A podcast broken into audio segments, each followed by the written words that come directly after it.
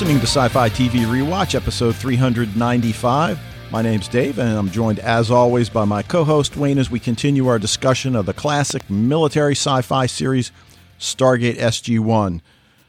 Uh, you know, this is one of these years I don't feel the post Super Bowl hangover, and I don't mean hangover from drinking too much, just Right. kind of the Like excitement. missing football. Yeah, and Yeah. On- on the other hand, as my wife pointed out last night, it's nice to watch a game without the nervousness that we feel when it's the Ravens. Of course, I think we'd both opt for the nail biting. I, I would I will take the nervousness, yes, but Yeah. uh, but you're right. You can just enjoy the game for itself and not have any kind of emotional investment, except for maybe you might loathe a you know a person playing for the other team or something like that. But uh, Yeah, now you know it's funny. I don't generally watch the commercials, uh, and and I know that's heresy. Although I generally then go the next day online and find out what are the ones that you got to see.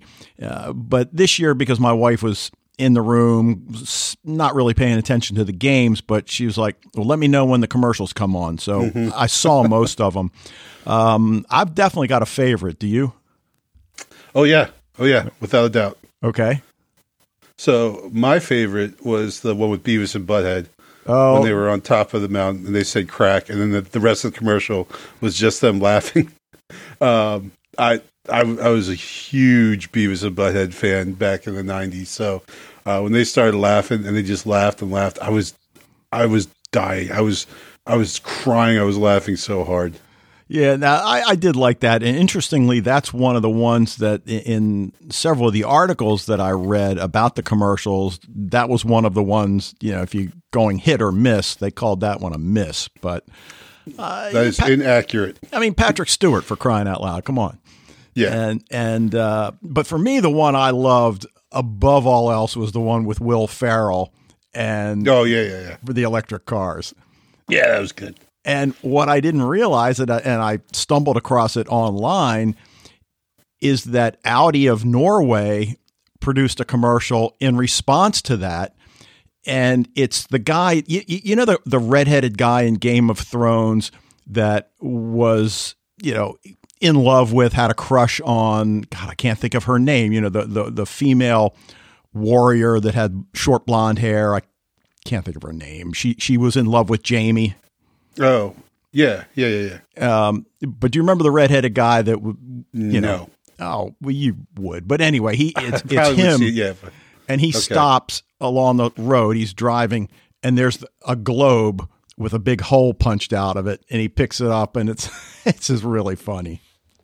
Not as good as Will Ferrell, but still. Right. Oh yeah yeah yeah yeah uh, yeah uh, right uh, Tor, Tor, Torgood or, or something I think. Yeah, whatever. But anyway, Yeah, so- he's one of the wildlings. Yes. Yes, yes. So uh, that was pretty cool. But uh, uh, anyway, uh, if you guys want to contact us, episode feedback, eh, tell us your favorite Super Bowl commercials if you, in fact, watched the Super Bowl.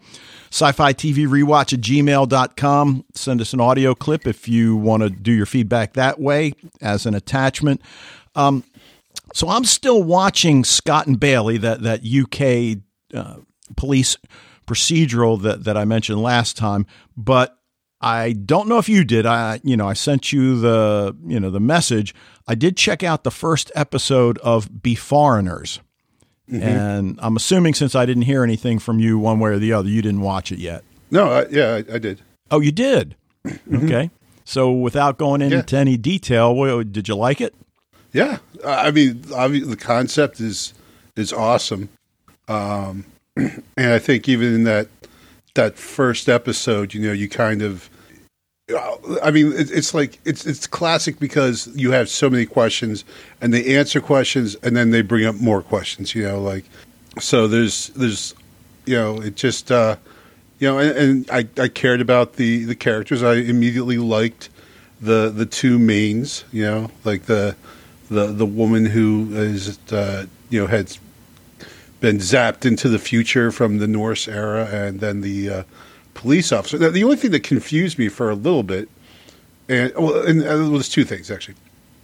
The one is uh, the subtitles after there's there's an opening scene, and then the subtitles say you know, a few years later, but it you know it took me a while to wrap it around that it has to be almost 20 years later because of the the things that had happened to the police officer uh, from the information we pick up about his life.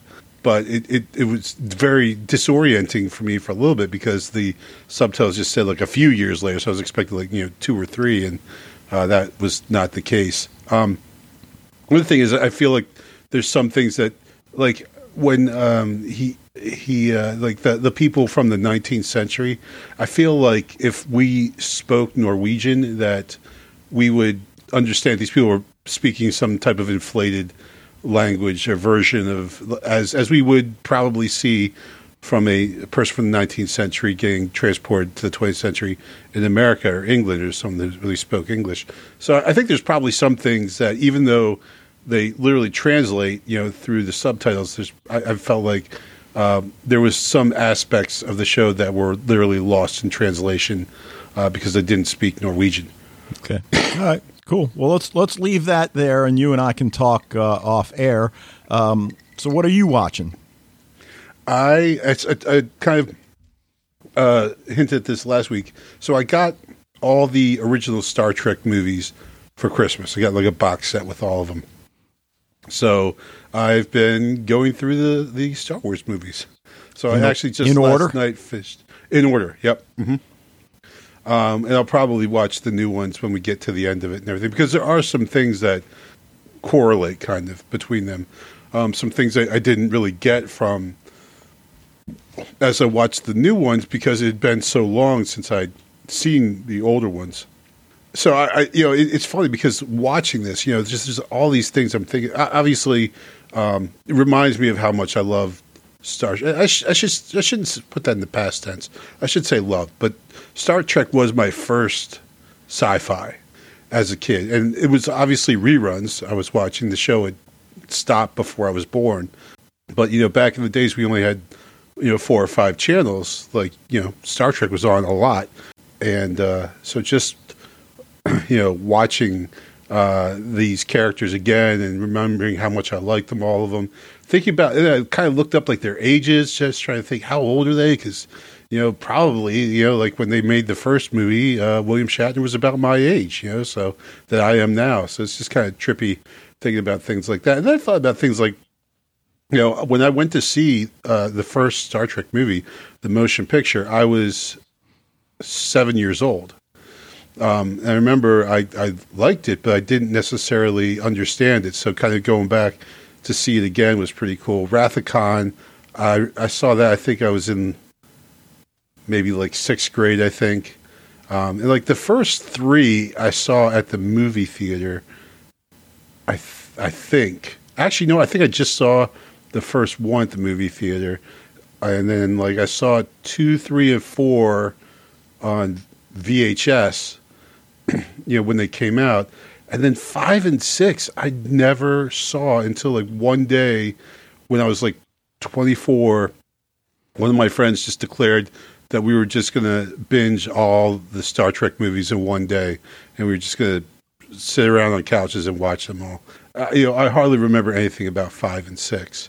Uh, so it just kind of like you know brought me through that that whole you know journey uh, you know from being a kid and really into sci-fi and fantasy and then kind of getting older and getting into high school and maybe not uh, not not caring about quite so much and then kind of refinding all those things later it was uh, it was wild so yeah so I got through the uh, the original with the original cast and uh, now I have, I think, the four uh, next generation movies to watch. You've got something to look forward to for sure. Yeah, absolutely. All right. Well, let's get to Stargate SG 1, episode 17 of season 1, titled Solitudes, written by Brad Wright, directed by Martin Wood, who, as it turns out, will end up directing 47 episodes of SG 1, which wow. is roughly a quarter of them all. Uh, he also directed for Andromeda. He was the Sanctuary showrunner, although at that time I think they just called it the executive producer. He directed for Stargate Atlantis. This one aired February 6th, 1998. Now, a couple of things I want to go back to for last week. I referred to Colonel Maybourne as a human nemesis when I should have said earthborn nemesis because I think what we've realized Right. is that all these different planets they are humans Yes. just transported by the Goa'uld. And then I Someone also call you out on that, or did you just? no no no no no I I thought Okay. about it as I was editing? Gotcha. and, and the other one I called him Deke Shepard when it should have been Deke Shaw from Agents of Shield. Deke Shepard, I think, was one of the original seven astronauts. And, and of course Deke Shaw, and that came up in conversation because you know he's from the future, and then he comes back to what is his past, and he's like, okay, well I know all this stuff, I can invent it and make money, and you know that was always that, that was a good uh, part of the storyline for a while in Agents of Shield. But uh, just wanted to bring those up. So we've got these cool parallel storylines: Teal'c and unconscious Daniel on Earth, Carter and an unconscious O'Neill on what we initially assume is some unknown Some- ice right, world. Right. And y- you know, once we we kind of get the idea that they are on Earth, then it's like y- you almost can't help but think, okay, is this going to be one of these time jumps? Is, is this Yeah. Earth in the next ice age? And while it's not, it it, it kind of is, and it's funny because you know we we- we talk about how the the internet and online activity controls our lives and and you know it just it looks at everything we do online and and I, I just was on YouTube checking out my subscriptions, which are mostly independent musicians and a couple of tech reviewers. When this thing pops up, that you know, I sent you the the link for it, and it, it's a video that's talking about scientists have discovered that Antarctica, I forget however million years ago, w- was actually a fertile uh, area with trees and vegetation and probably animals. I don't remember if the article, if the video said that. And I'm thinking like, oh my god, how prescient that we're doing Yeah. this episode. Yeah, that's crazy, right? because then we go back to if in fact the writers were aware of this, which I don't know if that study had been done in 98 or, you know, we didn't research it th- that far, guys. Uh, maybe they just got lucky. But are we to assume then that this gate in Antarctica was placed there millions of years ago? Well, yeah, because I mean, I, I guess Teal'c says it how you know the Goa'uld didn't build the Stargate system; they just use it, right? So that there was you know whoever this this proto people who who built it. Uh, obviously, that happened a really long time ago because Goa'uld have been around for you know a long time as well. I mean, they you know they had spaceships in the time of ancient Egypt, so. Um, so obviously they are a very, very old civilization, Right. and this civilization is even older. Um, and when you sent me that, because I actually, I literally wrote in my my uh, notes, you know, what kind of a dumbass would build a Stargate in Antarctica, and then you know, you said not to watch that until after I had watched the episode, so I, I you know I did, and then I watched the video you sent. I'm like, oh well, there you go. exactly. Because when they built it, it wasn't, you know, Antarctica wasn't like it is now. So, um, so yeah, I, you know, even as I wrote that though in my notes, I'm like, you know, I'm, I'm sure, I, I feel like I'm thinking back to Earth science sometime in my past, where you know, a teacher told us how Antarctica at one point had actual life on it or something like that, like vegetation and stuff. But uh, you know, I again, I, I put zero effort into uh, into researching that at all. Yeah, but again, I, I think just that that video. Maybe I'll link it on, on the uh, Facebook group. So It was cool. I, I almost wa- I, yeah, I watched the first one and the second one. I almost watched a couple more. But I had work to do, so yeah, okay. but but clearly, it's a pretty big plot point now that we've got a second gate on Earth, and I don't think we're supposed to make the jump that there are a bunch of other worlds out there that have multiple gates because that's probably not true. I mean, we know that this workforce that the Goa'uld has been transporting to distant planets around the universe originated on Earth, so it makes sense that they would need a second gate on Earth after the Ice Age wiped out their first one. Still, the problem that they have now, okay, we get that. I guess the explanation is that the gate was hit by gunfire or whatever, weapons fire, at the point where SG 1 was going through, and that's what caused the overload. And I'm thinking, uh, it, it seems like about half the time they're escaping yeah. through the gate, right. avoiding weapons fire, and it's never yeah. happened before. And yeah. and I would say, well, Wayne would just say, "There you go. They're you know descendants of the Star Troopers." Or, or, or the uh, of the stormtroopers of the stormtroopers, right? Right. So They're just a very poor marksmanship, but still cool plot point. And the other thing that that really stands out to me in this episode is Carter and the way her confidence kind of flags at the beginning, and, and Jack, despite I don't want to say near death because when the rescue team gets in there, oh yeah, he's fine. Ah, he's just bleeding internally, concussion, broken leg. Yeah, he's fine. Don't. yeah, right. Okay. like I mean, yeah, like they're pretty quick to assess, and he seemed like he was really, really, really not near, fine. Yeah, yeah, near near death. You know, I mean, like they're just like ah, he's okay. But I mean, obviously, and, and I, I hate when it's so painfully obvious that they just didn't have enough time to deal with this one plot point. That twice, I think Teal'c tells it to Sam, I believe. Someone says, "Oh, he's he's fine," you know, and then General Hammond repeats it. He's you know he's fine, and it's like, okay, you spent most of the episode showing how not fine he was, how close to death he is, and then all of a sudden the resolution is like, you know, and we've seen this before in the show where just the, you know, the the, the resolution comes late in the game and and they don't have time for a proper denouement there. Yeah, and, and even though the resolution here comes, as you said, really towards the end of the episode, it, it doesn't really feel forced. You know, once Jackson makes that connection between, you know, the gate rumbling and hey, can we track seismic activity around the world? And Hammond's like, well, hell yes, we can. And and of course they can. I mean, uh, you know, even in 1998 they had that technology. So all right. of that was believable, and and you know, it comes to a, a very quick conclusion. But yeah, like you said, I mean, I, I think it's safe to say we're led to believe he's near death as he's lying there in Samantha's arms talking to his ex-wife Sarah and, and Sam tells him it's okay you can sleep now which we yeah. know is a not so subtle code for it's okay for us to lie down yeah. and die let go right you know so eh, on, on, the one hand, it's a very moving scene. on the other hand, it's like, okay, I guess they used that miracle medicine. Yeah they right, got from right, the right. was it the Nox? I guess they got it from. Maybe, yeah, I, I don't know whoever, but, but, uh, yeah.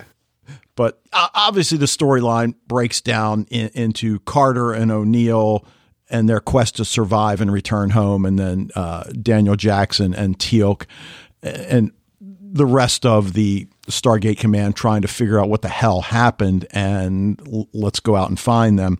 But I mean, I, I, guess, and Fred even mentions this in his feedback. I mean, the, the episode really examines the relationship between Carter and O'Neill professionally and personally, though not really romantically, even though we get that great exchange when he yeah.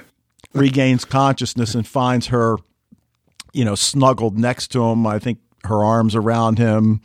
And he's I, I, think he says something you know not that I would complain in ordinary circumstances but uh, and then and then she says Colonel he goes it's my sidearm I swear yeah it's just awesome and then her yeah. reaction it's just you know so there's nothing really sexual there but no.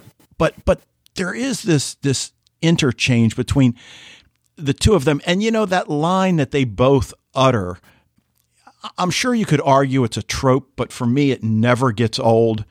It's been an honor to serve with you. And they both say it. We've heard it innumerable times in mm-hmm. military shows when things are going to hell and it, it doesn't look good for our characters. But uh, I just, it, it just, for me, it's still really a moving piece of dialogue. Yeah, it, it is uh, for sure, and and there, there's, and that that's the thing, I guess that is. I mean, I'm not going to complain. It, it, it, was slightly undermined by the quick ending of Jack's okay and everything because we are really concerned, and of course, I'm you and I are not concerned because we know that this show goes on for 10 seasons. So obviously, you know, Jack O'Neill is not going to snuff it in, you know, episode 17 of season one. But I imagine you know, at, if I were watching it back in, in 98, I might have a little bit of concern that they were going to kill him off here. You know, I had no idea what the future of Stargate was or would be. Um, so I would probably have some legitimate emotional involvement here, thinking that Jack could could could really could uh, die in this episode. Um, it certainly does seem like that at a point. So uh, you know, and and yeah, you're right that that that that really that interchange. Uh, and I think really two you know awesome actors delivering those lines and and and uh, showing the you know the emotional toll of of what's going on here and the human toll. Yeah, and you know I know it, it provides a sense of realism, but you know the the darkness of their environment. I, I think I'm not sure if I feel like it it inhibited my you know emotional attachment or you know j- just kind of added to it. You know we don't really get to see their facial expressions as much as maybe we would like but but that's okay. I mean we understand the environment they they find themselves in and that story he tells her about the time in the Middle East when he was on a black ops mission and, you know, basically knew that I'm being left for dead because that's the mission. So if I'm going to get out, I got to do it on my own. And he, again, he, he's, he senses the fact that she feels out of her depth which I just find fascinating because that's so not Samantha Carter. Now, granted, she regains it and all it says to me is that Captain Samantha Carter is human. Right. And that's yeah. okay. Nothing wrong with that. Yeah, no, not at all. Not you know, but but here's this dying man, and I think we we don't have to belabor the point. I think we all know he he is dying, uh, and yet he is the one that that buoys her spirit to you know again that that little scene when she's splinting his leg and he's yeah again we don't really see him ever exhibit that much reaction to pain. And, mm-hmm. and, I guess you could argue, well, he hasn't been hurt this badly before. Well, he was killed once, but you know, I guess yeah, well, there's that. you know, and, and, then her using again that classic line, "Well, I'm not that kind of doctor." And as as we've joked many times, it's like, what? You don't have a medical degree, also? Right. but again, yeah, well, broken bones hurts like a mother, though. So oh, I no kidding. Yeah, I mean, I'm with them there. Like I, I was like, oh yeah, right. But you know, I, the, the, whole idea of this episode on, on both ends, uh, you know, back at Stargate Command and here in, in this cavern in Antarctica, both she and Jackson come to the same conclusions, basically. And somebody might say, well, that's kind of convenient. Well, yes and no. I mean, these are people that have been working together for however long. They're, they're gaining an understanding of the Stargate network. And everything Samantha posits, I mean, we understand, and, and certainly it seems logical.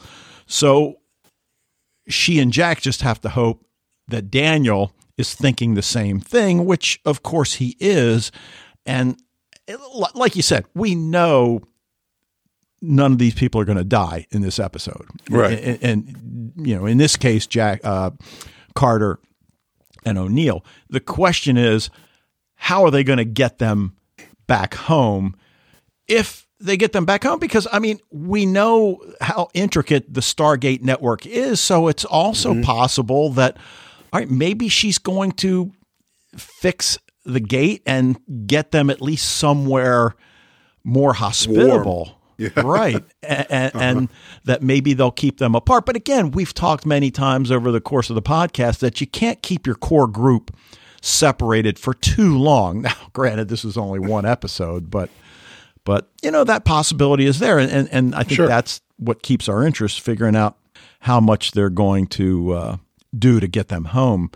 Well, well, also, you know, it's like it just seems like such a a daunting task, right? I mean, as you said, like the the there's so many parts of the you know there's so many stargates out there in the universe like they could be anywhere but you know um you know Daniel does a good job of of looking at it in a scientific logical manner you know and and ultimately it's I, I almost and again from Star Trek and and from Sherlock Holmes that once you you know eliminate the impossible, then then you know what is left must be the truth, right? And uh, I believe that's from Star Trek Five, um, as as well as numerous. Uh, actually, I don't know if Sherlock Holmes actually ever said that, but that's um, Occam's razor, isn't it? Says a lot.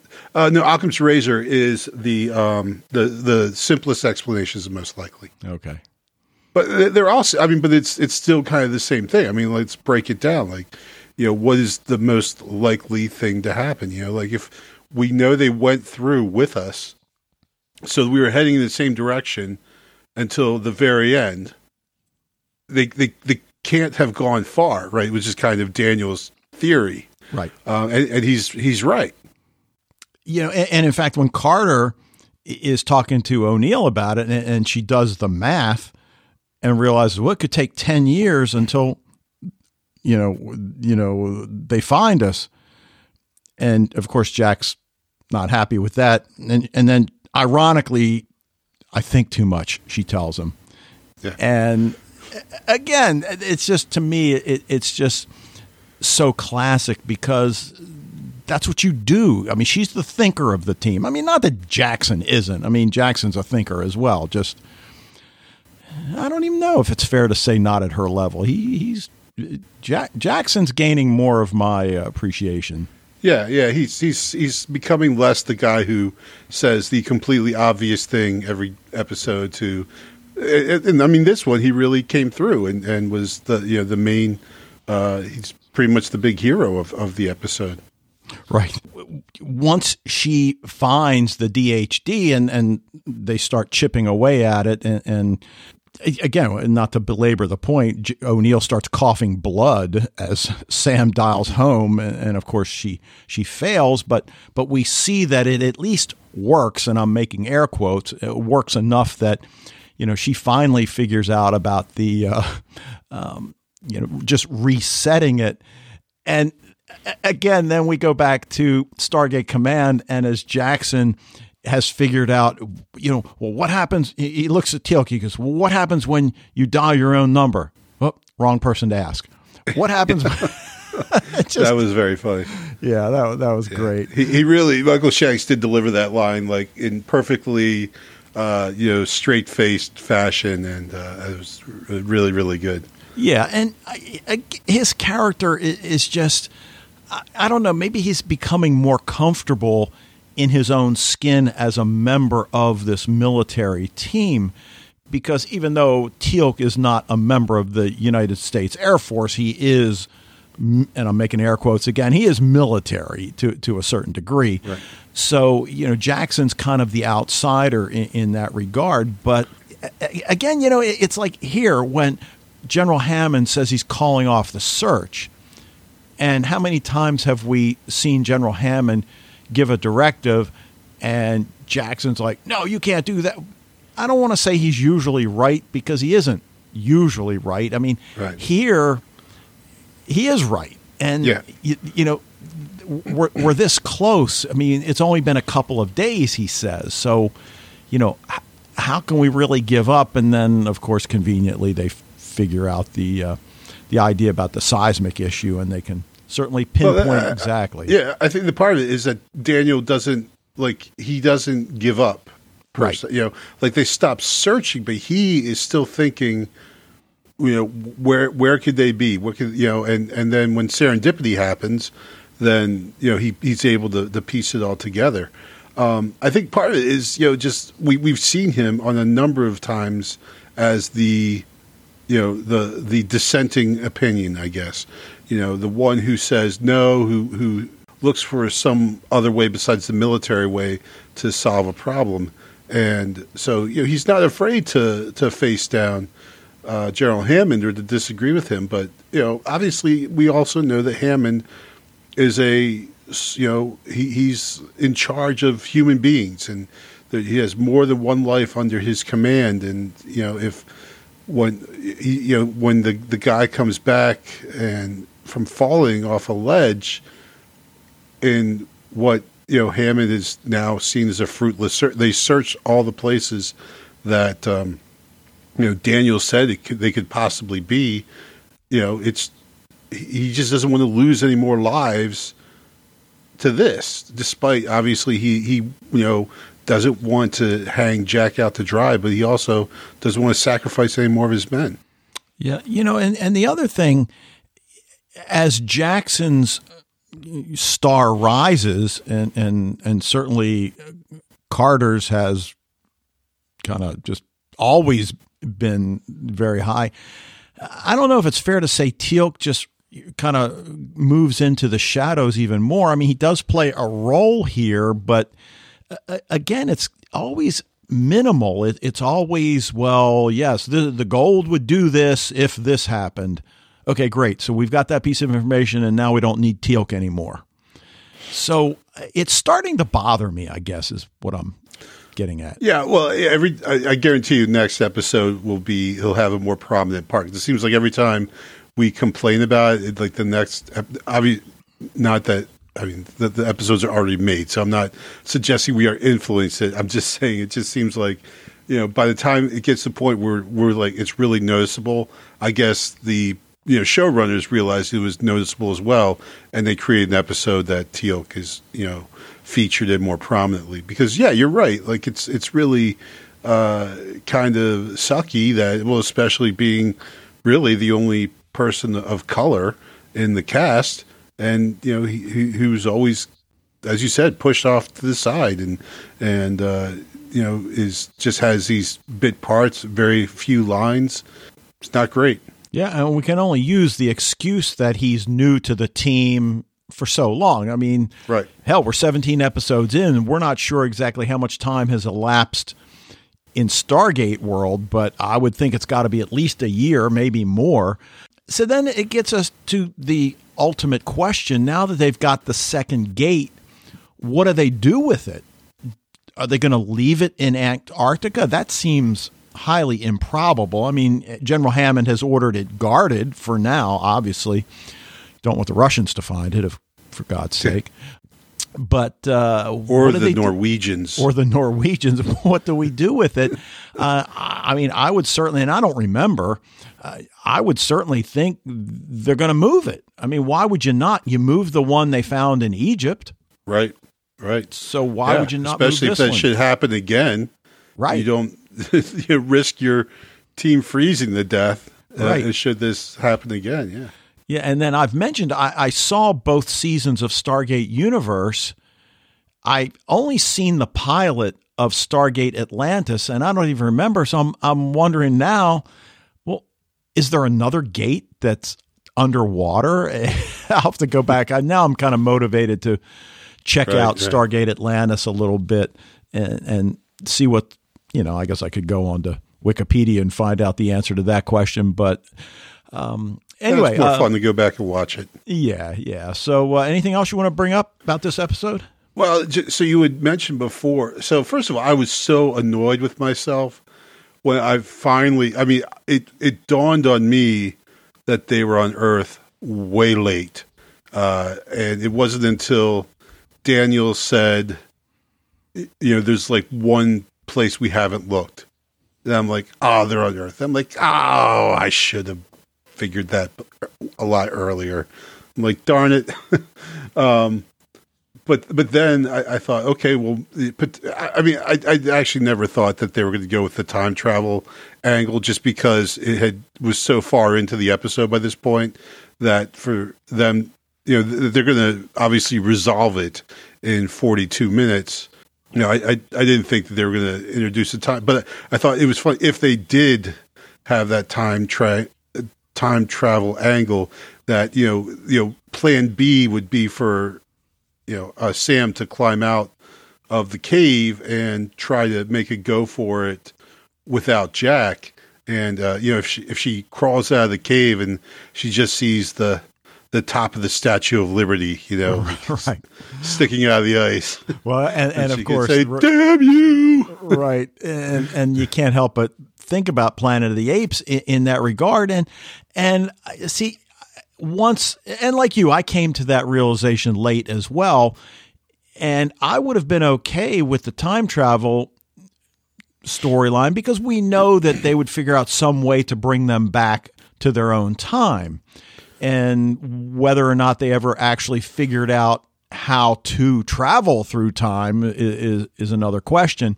But uh, I'm certainly okay with the, uh, the the way they do it here.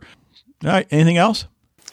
Uh, yeah. So the the sound when when Sam is trying to get the uh, the Stargate started, and it kind of starts up and then doesn't, kind of reminds me. It might be very similar to the sound that the uh, Millennium Falcon made in Empire Strikes Back when they were trying to get the hyperdrive to work. So I don't know if they used the same sound effect there or not. Oh, my brother-in-law actually spent like half a year at McMurdo.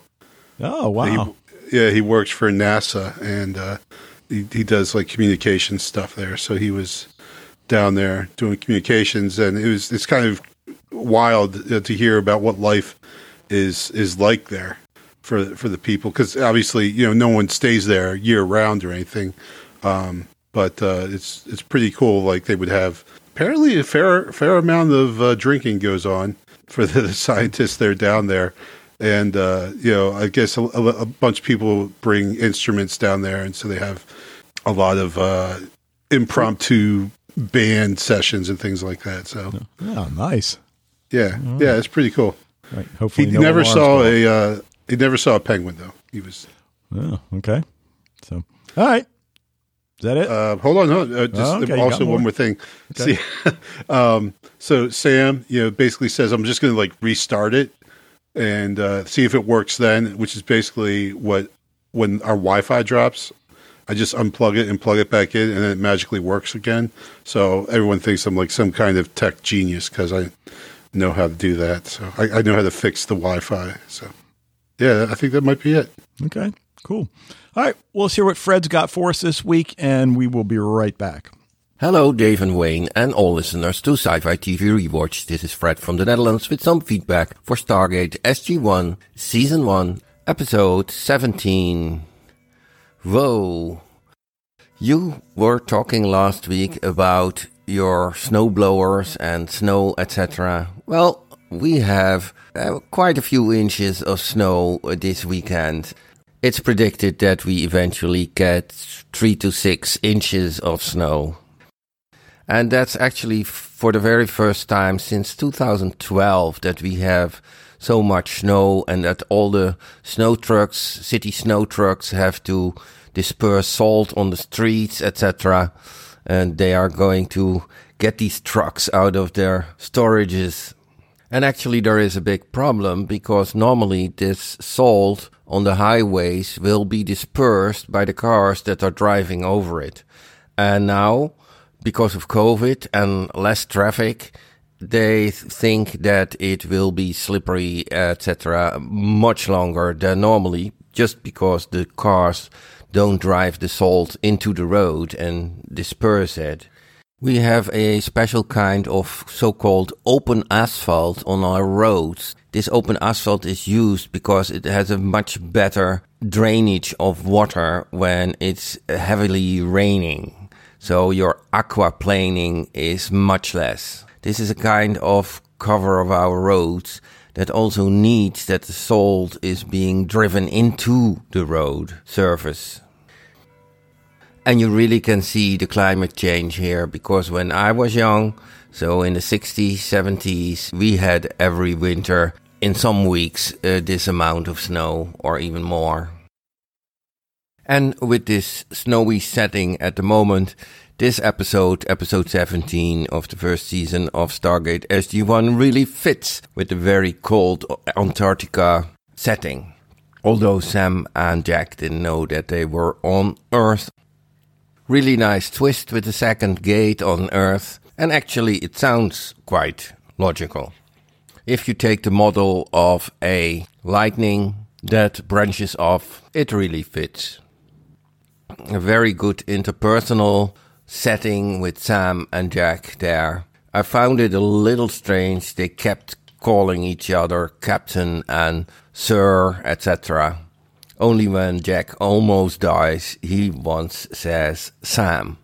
And on the other hand, that made a, well, more heavy impression than when he calls her all the time Captain, and then when he once says Sam, it means that it's different and it's heavier. So, on one hand, I found it strange. On the other hand, how they used it was not that bad after all. Okay, good episode. A minus. Greetings, all the best, Fred from the Netherlands. Okay. Um, you know, one, one, look, there are many uh, things that uh, I know both of us love about ha- having gotten to know Fred and and you know certainly the other uh, members of the Facebook group and people that have sent in email. But you know, a- as Fred sends something every week, and we you know communicate via Facebook Messenger, we've met him uh, and all of that. To hear what it's like in another country is just so fascinating, and we've learned so much about you know not only the Netherlands you know Fred's home country, but but Europe as well. So the day to day details of snow uh, is interesting, and I guess again I have to get out my map and figure out what uh, latitude the Netherlands actually is because he kind of is implying that you know three three to six inches is I don't he he didn't act like it was a lot, but didn't act like it was a little either. So I'm yeah. So you, you know what's actually um, I, I, did a, a pub quiz once, and the, like the question was which of these cities is the furthest south in uh, I guess is that latitude? I guess mm-hmm. the choices was like like Rotterdam, Germany, uh, uh, some place in in France, um, and like Toronto and the answer was Toronto. It was the furthest south.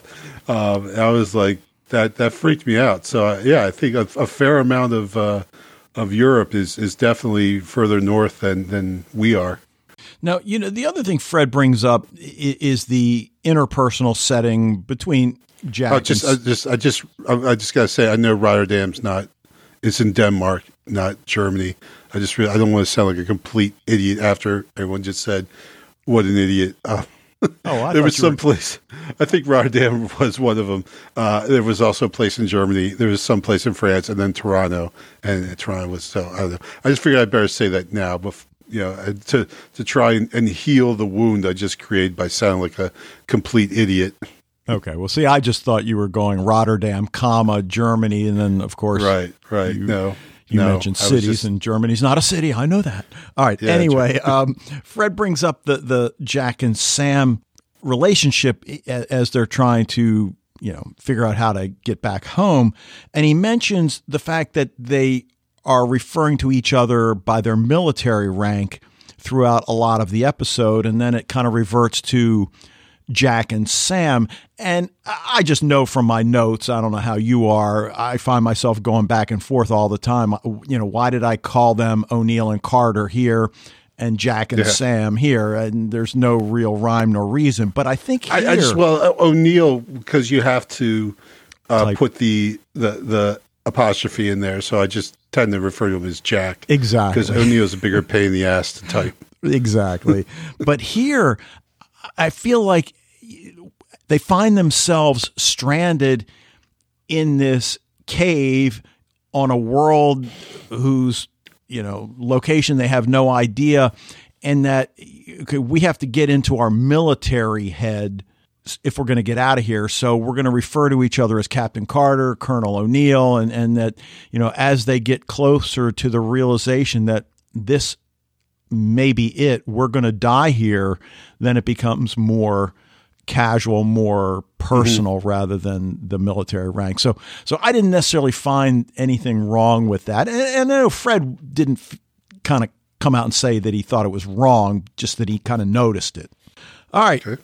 Episode grade. Now Fred gives it an A minus, and after my first watch, I felt this is a good episode, but I'm going B.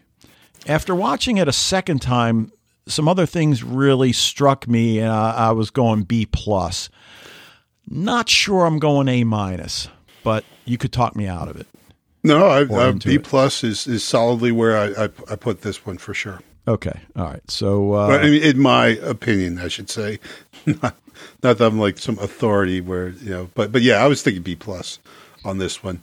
okay, all right. it was Sounds a very good episode. Um, again, if if and again, I just because I don't want to overgrade, we got to save A's for ones that really grab me, and uh, you know, I just think that I, I I have to admit I grade them down because of the the end, just saying, "Oh, Jack's okay," you know, and that takes care of that plot point re- neatly and quickly, right? All right. Well, you know, the other thing I realized as I was updating the website is that we're getting pretty close to the end of this season, Yeah. and you know that that time in our podcasting career where we've got to figure out, all right, what the hell are we doing next? So, uh, you know, we'll talk a little bit uh, after we're off the air, and and you know, you guys, like we always do, we'll let you know when we make a decision, and as you have probably come to realize if you look up procrastinate in the dictionary, you'll find our picture right there.